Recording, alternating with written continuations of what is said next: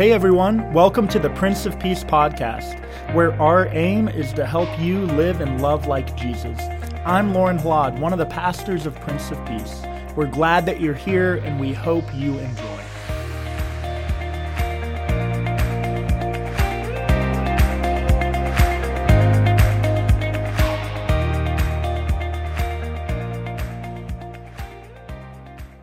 Grace, peace, and joy be unto you from God the Father and our Lord and Savior, Jesus the Christ.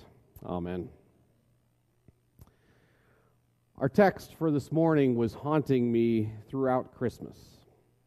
I can't read these texts about the violence in Bethlehem at the birth of Jesus without thinking about Bethlehem today.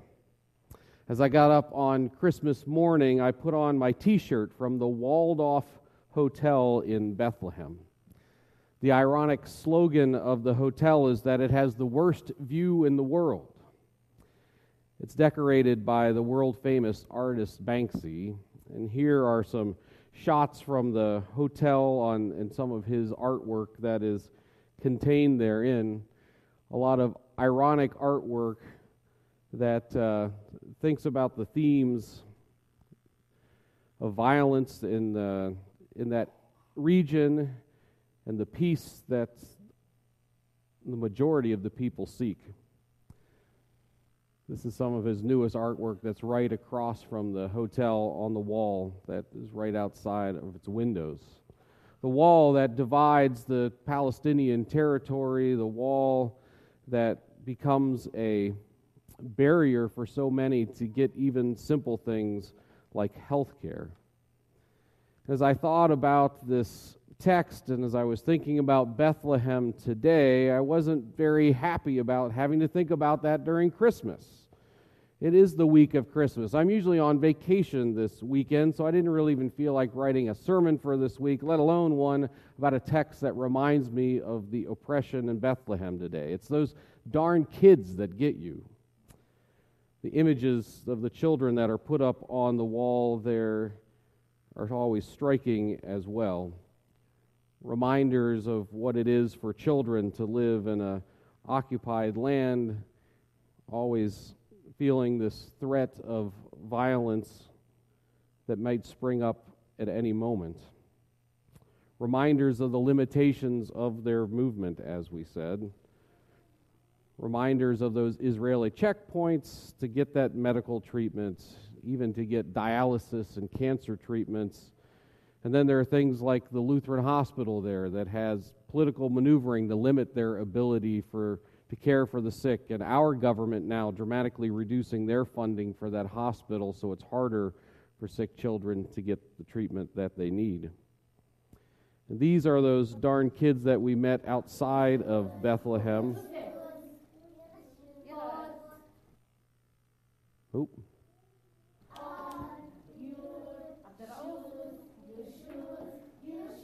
These are children of the classroom at the Lutheran school there that the ELCA sponsors.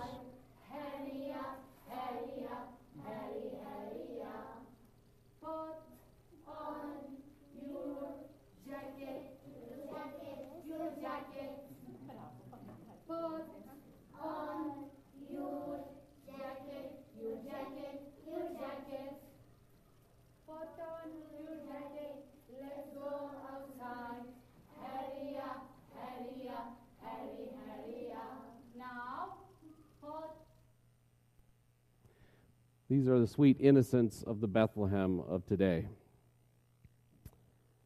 Kids whose parents struggle to find work in a walled off territory where it's difficult to even sustain an economy. These are our Christian brothers and sisters that remain in the Holy Land. And it's these darn kids that I don't want to be thinking about right now because it's Christmas. I don't want to think about injustice and oppression. I want to have drinks with friends, eat too much food, play games with my family this week. The world's problems will still be there next week. Can't I just enjoy some Christmas this week?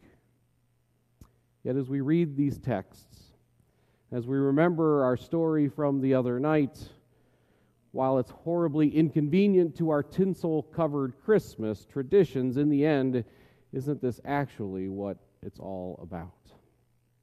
Outside the power center in the region in Jerusalem, a baby is born in a village of Bethlehem under the cover of occupation.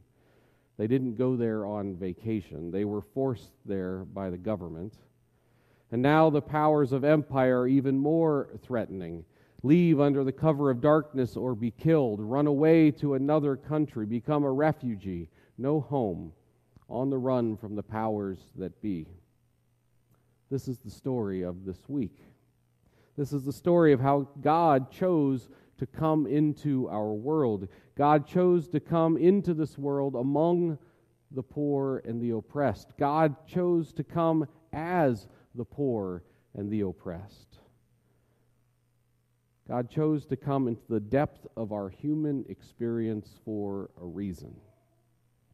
God could have chosen to just show up at our holiday party with a few nice presents and some good stories to share over dinner. This is the kind of guy we want to have around at the holidays. But God knows that we need far more. God knows that we need a Savior. Because while we might not always want to think about the downtrodden, sooner or later, we are all lost and forsaken ourselves. Sooner or later, in one way or another, we find ourselves feeling alone, forgotten, displaced. And in those moments, we take solace in our God who comes to our lowest of lows to remind us that God is always there for us. Our God is always with us. Our God will never abandon us, and this is good news, plain and simple. It's the greatest gift that humanity has ever been given.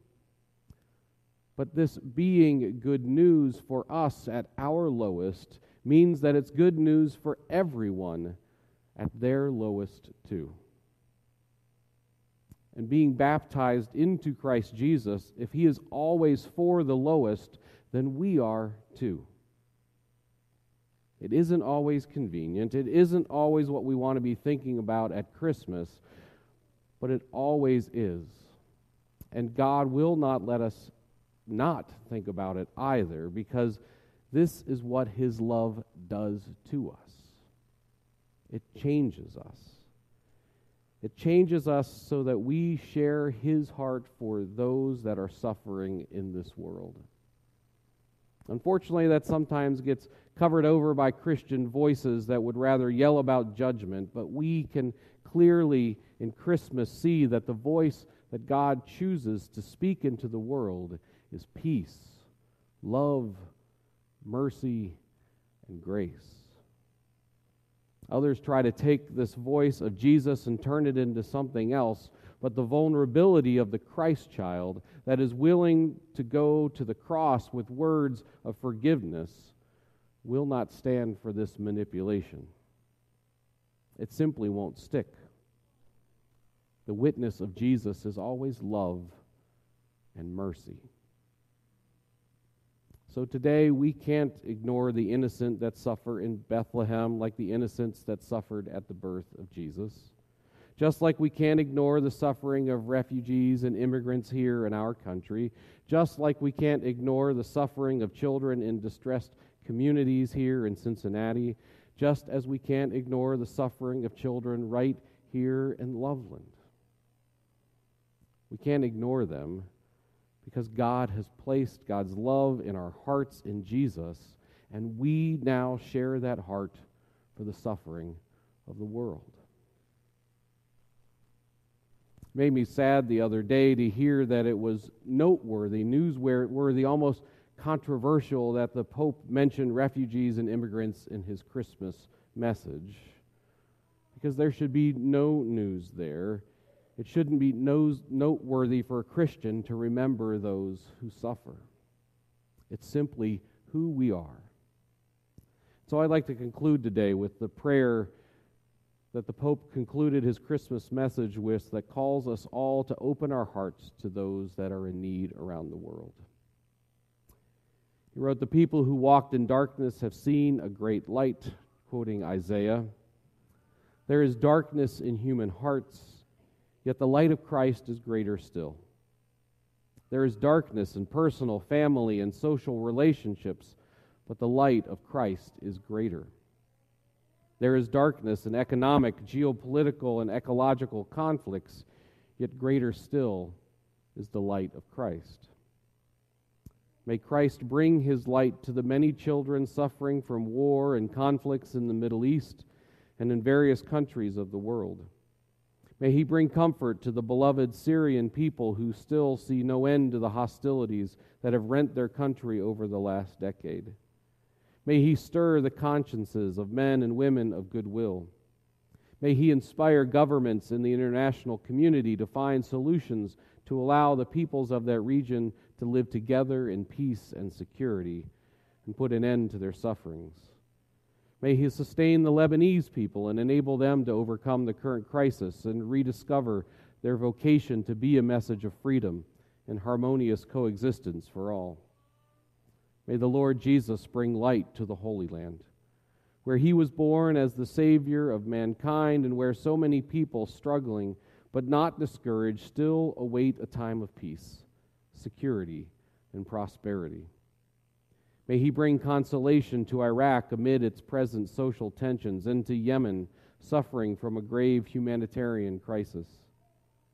May the tiny babe of Bethlehem bring hope to the whole American continent where a number of nations are experiencing a time of social and political upheaval.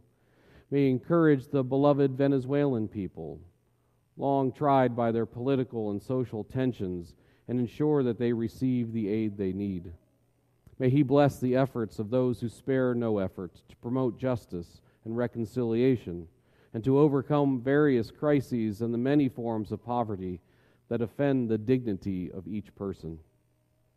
May the Redeemer of the world bring light to the beloved Ukraine, which yearns for concrete solutions for an enduring peace.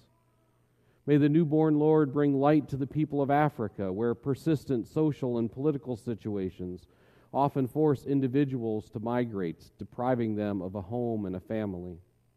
May He bring peace to those living in the eastern part of the Democratic Republic of the Congo, torn by continuing conflicts.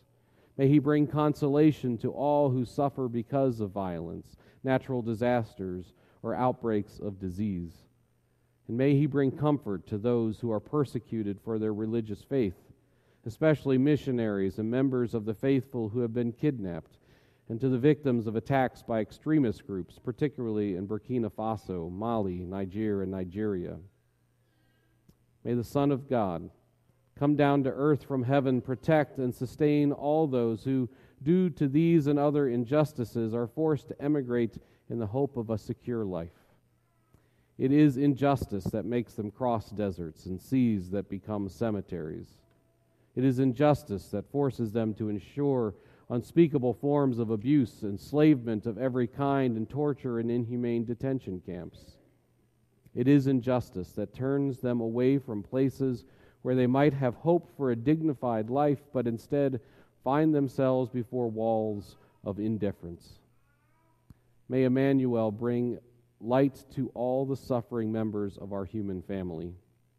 May he soften our often stony and self centered hearts and make them channels of his love. May he bring his smile through our poor faces to all the children of the world those who are abandoned and those who suffer violence. Through our frail hands, may He clothe those who have nothing to wear, give bread to the hungry, and heal the sick. Through our friendship, such as it is, may He draw close to the elderly and the lonely, to migrants and the marginalized. On this joyful Christmas day, may He bring His tenderness to all and brighten the darkness of this world. Amen. Thanks for tuning in to the Prince of Peace podcast. I hope that today's message has brought comfort and inspiration to your life. Have a great rest of the week.